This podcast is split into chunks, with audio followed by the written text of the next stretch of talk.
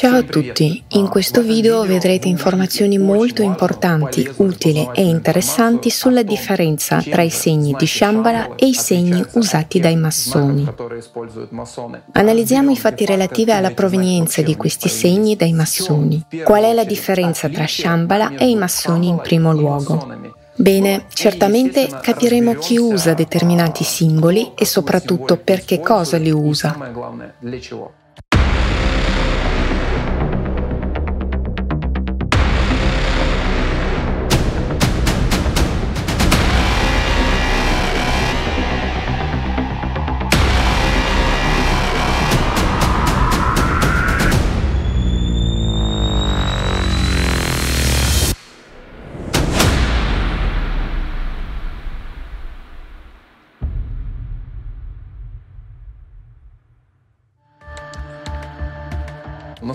Di fatto oggi Internet brulica di informazioni sui segni dei massoni. Ci sono anche alcune citazioni di Shambhala. Mi sembra di capire che basta solo spendere un po' di tempo per capirlo. Un po' di tempo e poi lo capirete. Bene ragazzi, incominciamo. Tutto dipende dal vostro interesse. Per prima cosa, incominciamo dall'inizio, da dove questi segni hanno avuto origine e perché Shambhala e i massoni hanno segni simili. Quindi cominciamo con quello che effettivamente è Shambhala.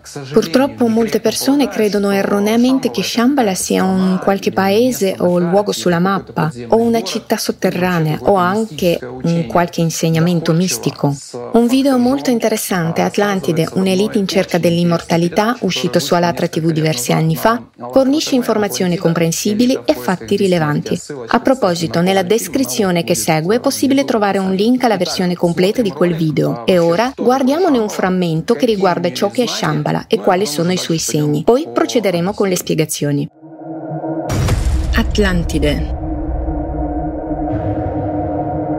Un'elite in cerca dell'immortalità.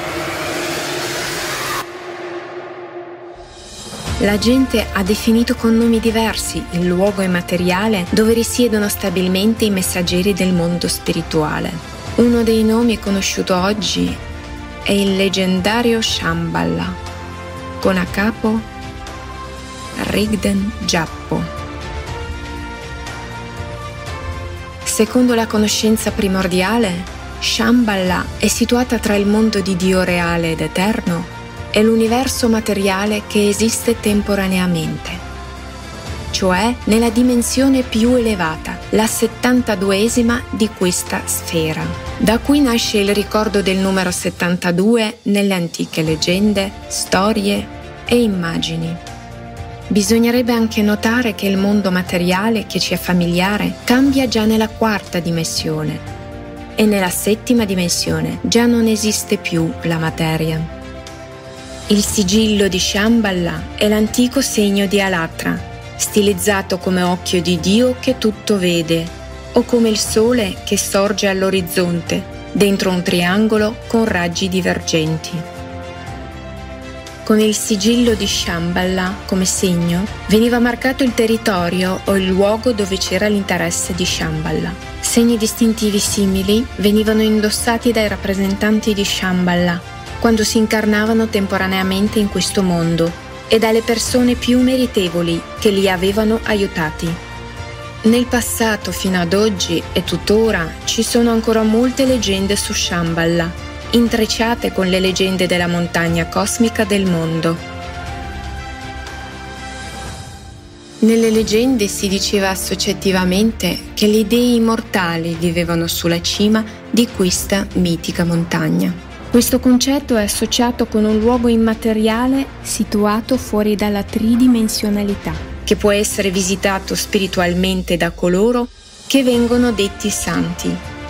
Questo è dovuto al processo di una sostanziale trasformazione spirituale dell'umano, da mortale a immortale, e non ha nulla a che vedere con la materia in quanto tale, cioè né con il corpo fisico di un umano né con nessun luogo materiale sulla terra. Con questa approfondita comprensione è facile separare il frumento dalla pula.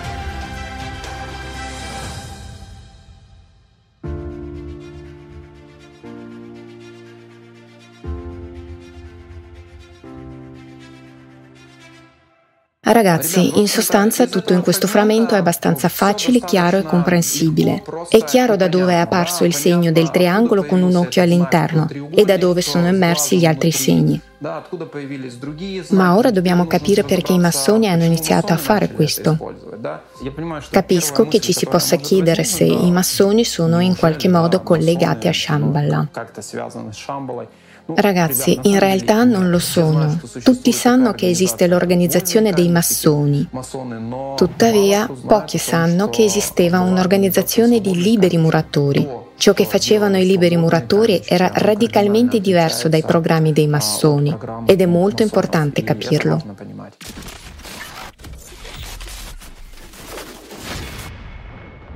A cosa serve tutto questo e perché i massoni hanno cominciato ad adottare questi simboli? Quindi torniamo alla storia.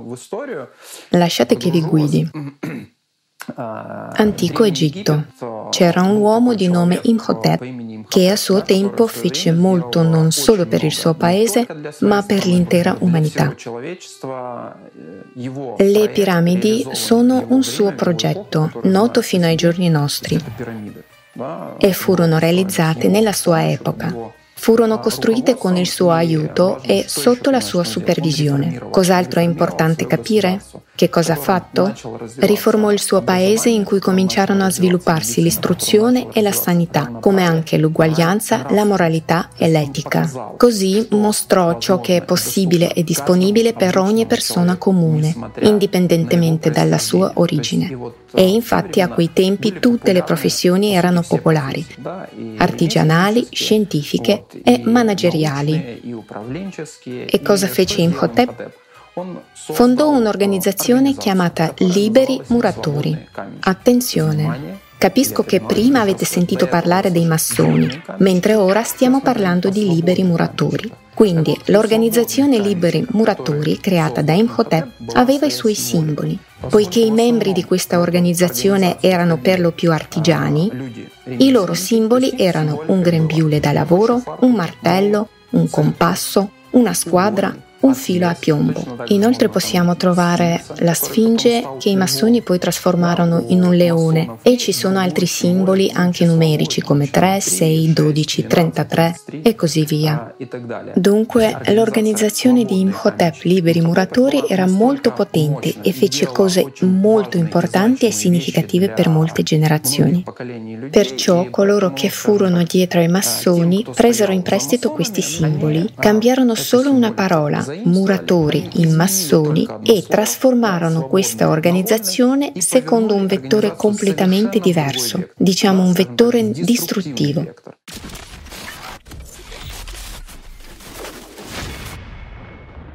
Per i massoni la supremazia mondiale è fondamentale, per i massoni la schiavitù è essenziale, per i massoni è importante perseguire i loro obiettivi mercenari personali, come l'arricchimento, l'accumulo di potere e così via.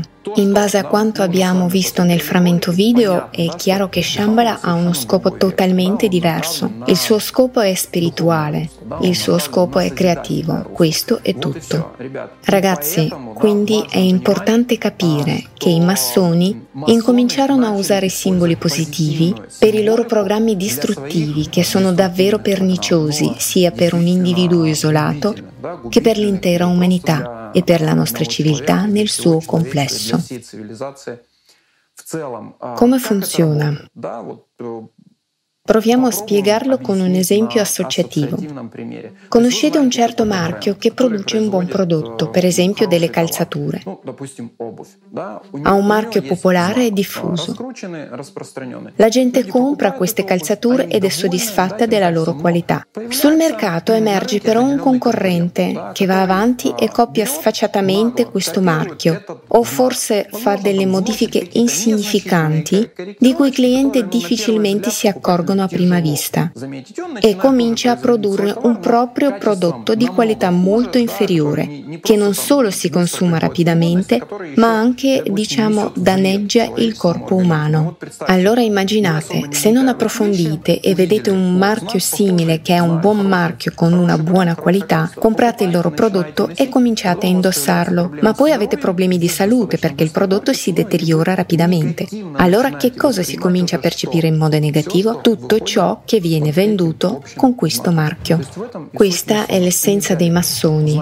Hanno preso i segni positivi, hanno preso i segni delle organizzazioni che in effetti non solo avevano aspirazioni spirituali, ma avevano davvero messo in atto le cose giuste e hanno aiutato l'umanità a svilupparsi spiritualmente mentre i massoni hanno preso i loro segni e li hanno sostituiti. Così in realtà hanno trasformato qualcosa di buono in cattivo, sfacciatamente e con sfrontatezza, senza chiedere il permesso a nessuno, per così dire. I massoni sfacciatamente hanno preso questi simboli per sé. Per quale motivo? Per giocare semplicemente con il pensiero stereotipato della gente. La gente ricordava che la bontà, la creazione, le cose utili e giuste, diciamo, erano state messe in atto dalle persone e dall'organizzazione che utilizzava certi segni. Quindi i massoni hanno semplicemente iniziato ad usarli per i loro interessi e alla fine hanno sostituito e alterato tutti questi segni aggiungendo un vettore aggressivo per così dire. E sorge una domanda logica, come distinguere? Dopotutto ci sono effettivamente molte caratteristiche comuni che sono però piuttosto difficili da distinguere visivamente. Eppure ci sono sfumature che possono essere analizzate e tutti possono capirle. Ad esempio, se seguite il link che abbiamo mostrato in questo video, credo che non ci saranno difficoltà. Tuttavia il punto principale non sono le distinzioni, ma le azioni, il significato, ciò che l'una o l'altra organizzazione sta facendo avendo simboli simili sul suo banner, per dirla in modo allegorico. E questo è tutto. Quindi, ragazzi, giudicate dai fatti, giudicate dal tipo di azioni e dai programmi che si stanno attuando.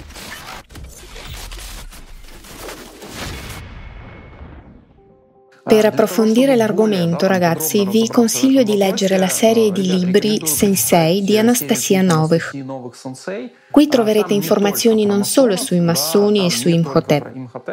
Diciamo che questi libri rappresentano una sorta di enciclopedia di conoscenze e informazioni primordiali molto importanti e utili per qualsiasi persona. Attraverso questi libri si possono capire i meccanismi che sono stati usati e sono ancora usati dal governo mondiale, il cosiddetto retroscena segreto.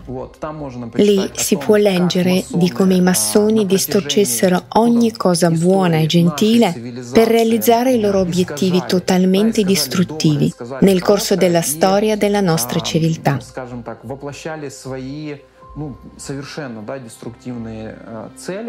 In questi libri tutto questo è descritto in modo dettagliato e molto chiaro. A proposito, sono disponibile per il download gratuito su internet si può facilmente andare sul sito alatra.tv e scaricarli dalla sezione libri. In realtà tutti coloro che sono interessati li possono leggere. Il principio fondamentale dei massoni è che se non possono distruggere qualcosa, cercano di guidarla la stessa cosa è successa all'organizzazione di Imhotep Liberi Muratori. Questa organizzazione esisteva da oltre 200 anni. Per più di 200 anni conservò la conoscenza trasmessa alla gente attraverso Imhotep con purezza implementando programmi positivi e creativi e aiutando le persone e la società a svilupparsi in un modo in cui tutti potessero essere apprezzati e rispettati. I massoni, rendendosi conto che diciamo tutti i loro metodi sporchi non funzionavano contro queste persone e questa organizzazione, contro i loro veri principi e fondamenti, allora che cosa fecero? Iniziarono a penetrare silenziosamente in questa organizzazione. Di nuovo ragazzi, lo ripeto, ci hanno messo molto tempo per farlo. Dopo la morte di Imhotep l'organizzazione è esistita per 200 anni senza alcuna distorsione, il che significa che avevano mantenuto la loro conoscenza con purezza. Solo più tardi i massoni hanno cominciato diciamo a scivolare e a distorcerla in modo silenzioso e graduale. Non hanno sradicato questa organizzazione, l'hanno solo trasformata. Hanno cambiato il vettore di questa organizzazione anche se esteriormente hanno lasciato gli stessi simboli. Hanno lasciato forse anche gli stessi richiami e gli stessi slogan ma l'hanno comunque portata in una direzione completamente diversa. È importante che non si abbia impressione che questo sia successo in un giorno. No ragazzi, in realtà i massoni ci hanno messo molto tempo, molta fatica e impiegato molto denaro. E come si dice, che risultato vediamo al giorno d'oggi? Ecco perché molte persone fanno ancora confusione e non capiscono bene chi sono i massoni per quale ragione sono emersi e perché usano attivamente simboli positivi, sto parlando dei simboli di Shambhala e cose del genere.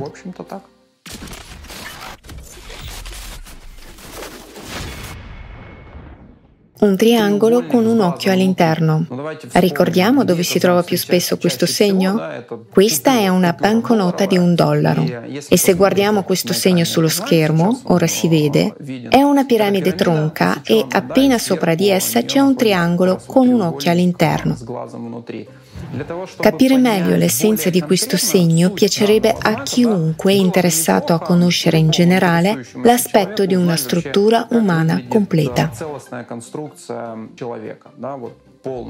C'è una risposta a questa domanda e possiamo anche ringraziare la TV per questo. Si può trovare un link al video sulla struttura energetica umana nella descrizione qui sotto. Chi è interessato può guardarlo.